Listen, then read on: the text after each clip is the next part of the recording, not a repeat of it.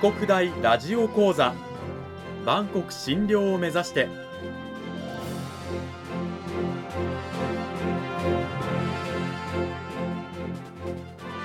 番組タイトルにあるバンコク診療とは世界の架け橋を意味する言葉です。この番組はアジアの十字路に位置するここ沖縄にある沖縄国際大学で日々どのような研究や教育が行われているのかを発信していく番組です。案内人はラジオ沖縄アナウンサー小橋川響が務めます。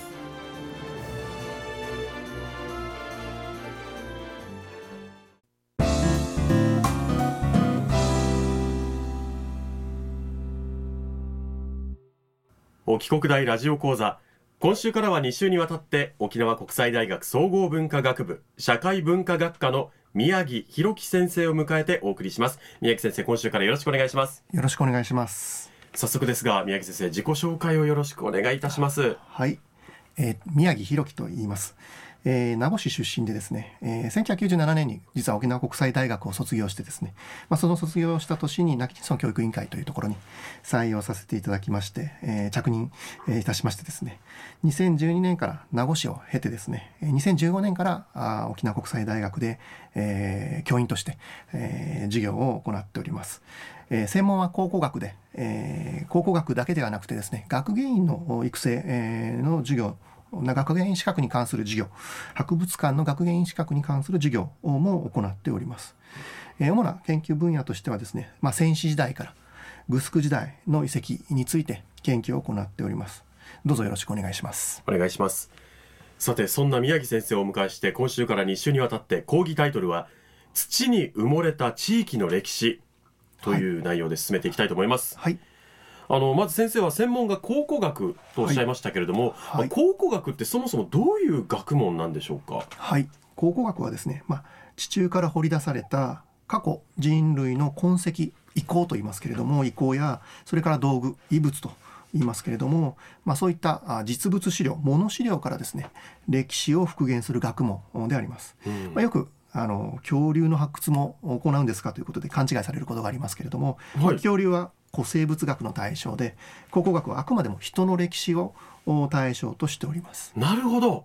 恐竜はじゃあ考古学者の研究範疇ではない。そうですね、はい、あれは古生物学なんですね。はい、なんかこう考古学者というと、なんかこう土を掘って過去の、ものを探してるイメージがあったんですけど、恐竜とは全然違いますと。そうですね、あくまでも発掘はしますけれども、過去のものですね。なるほど。人が作ったもの、それから痕跡ですね、そういうものを調査していくというのが考古学の立場であります。インディ・ジョーンズも確か考古学者だったと思いますけど、あんな大冒険はさすがにないと。そうですね。ただ無人島に行ってですね、未踏査のところに出かけたいという野心はありますので、そういうところに出かけることもあります。それはなんていうか、ワクワクしますね。そうですね、はい。で、考古学なんですけど、もちろん沖縄でもね、考古学的な研究であったり、発掘とかはされているとは思うんですけれど、どうなんでしょうか。実はですね、沖縄の歴史は今から50年前まではですね、1000年史などと言われてですね、非常に短い歴史観でありました。しかし現在では3万年を遡る昔から島に人が暮らしていたということが明らかになっています。1000年史というのは、沖縄の人類は1000年ぐらい前からしかいないだろうみたいな。そうですね、記録として残っているのが、文字記録として残っているのが1000年しかありませんでしたので、1000年よりも前については物からですね、過去を探っていくという考古学によってのみ、アプローチすることができる。それによって現在3万年を遡る昔から島に人がいたということが分かっております。50年前までは1000年史と言われてましたが、現在は3万年を遡る前から沖縄は人がいたよ。そうですね、はい。現在はなぜそんな3万年前から人がいたっていうのが分かったんでしょうか。それまでは調査とかされてなかったんですか。そうですね、港川人の発見も戦後の話になりますので、島にいつから人が暮らしていたのかという関心は、戦後になって調査を行うことでですね、ようやく分かってきたということが言えると思います。じゃあ戦前は大規模なといいますか、沖縄の、過去の人類のこの痕跡であったりとかっていうものの調査というのは、頻繁にとか真剣に行われてはいなかった。そうですね、地元のまあ、沖縄県の人がですね、うちなんちゅが、自分たちの地下を発掘してっていうことはあまり行われておらずですね、まあ、本土からやってくる研究者が沖縄について研究するというのが、戦前の話になります。なるほど。で、まあ、戦後に沖縄のこう調査が、まあ、本格的に始まる中で、まあ、いろんな発見があったとは思うんですけど、どういう発見が具体的にあったりしたんでしょうか。代表的なものとしては、復帰前後に行われた戸口あがり原遺跡という遺跡があります。まあ、この遺跡は九州の縄文土器が発見されたんですけれども、しかも九州の縄文前期といってですね、まあ、6000年前頃の土器が九州で作られたものとそっくりの土器が沖縄で発見されたと、まあ、これまで土器文化のスタートはですね3500年前頃と考えられていたものが、まあ、一気にこの発見によって遡るというような発見がありました。6000年ほど前から、まあ、九州の土器が海を渡って沖縄に来ていた。そうですね。というのが分かった。あるいは九州の人が来て、沖縄でその土器を作り上げたかも、あるいはその情報だけが、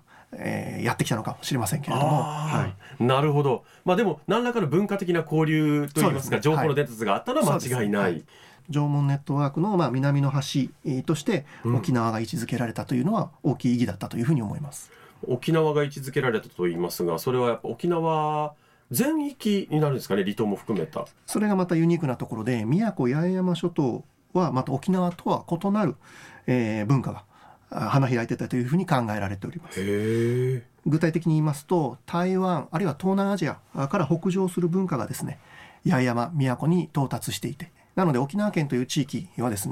ね、北の縄文文化の南の端であるとともに、東南アジアや台湾の文化、その北上した、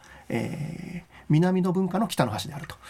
沖縄県を研究するというのはそういう、まあ、ユニークなフィールドであるというところが言えるかと思います。まあ、そんな何千年という歴史を遡るのもそうですけど、まあ、最近で言えば首里城の遺構なんかも考古学の範疇だと思うんですが、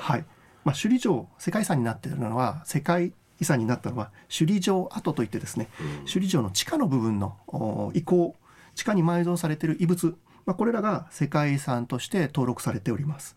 で、戦災によって、まあ、復元、つい最近消失してしまいましたけれども、復元された首里城、あの正殿の位置はですね、戦争があった時に荒廃した後ですね、琉球大学の校舎として整備されました。で、正殿のあったところは駐車場だったそうです。で、その駐車場を発掘してですね、正殿の位置を探すと、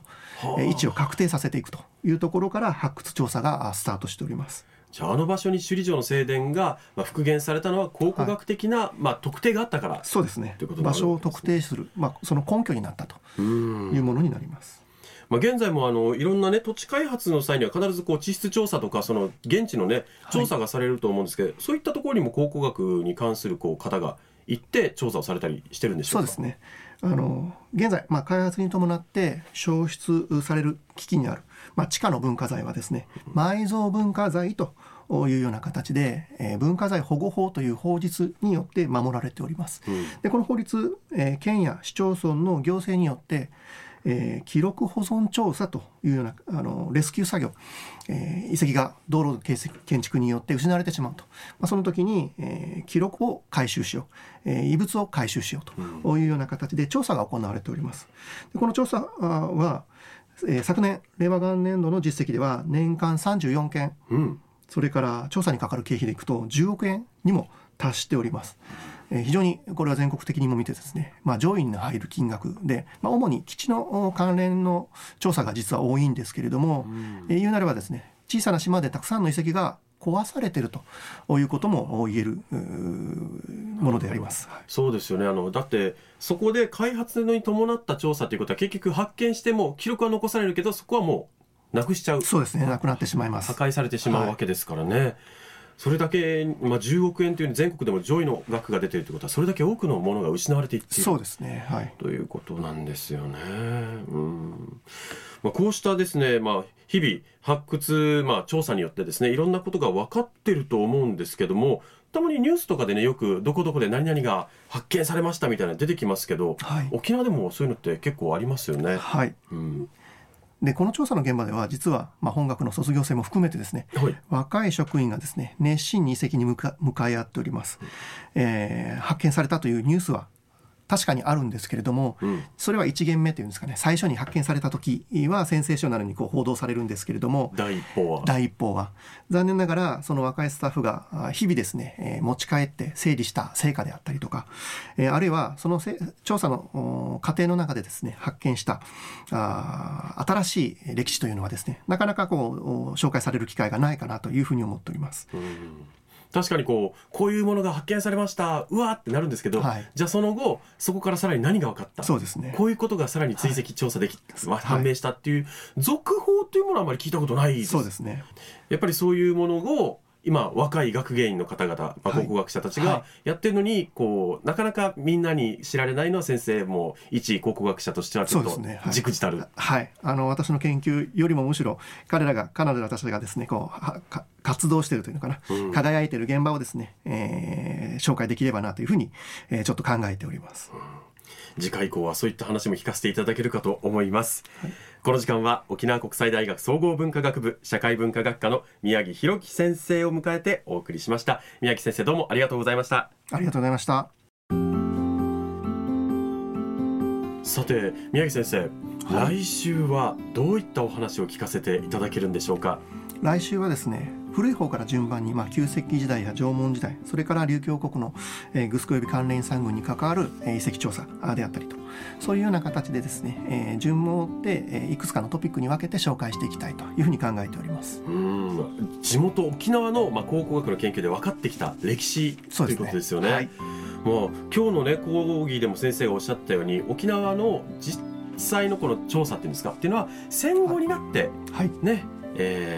熱心に行われるようになってきたということですよね。現在進行形ですので、ぜひそういう話をさせていただければと思っております。有名な、はい、沖縄の県民にとって有名なのは、港川人とかですよね、はいはい、やっぱそういった話も出てくるんでしょうか。はい、港川人も紹介していきたいというふうに思います。これはぜひ皆さん来週も楽しみにしていてください。沖縄国際大学総合文化学部社会文化学科の宮城弘樹先生でした。先生、来週もよろしくお願いします。よろしくお願いします。またこの番組はポッドキャストでもお聞きいただけます。ラジオ沖縄ホームページのリンクからご確認ください。配信はこの後7時頃になります。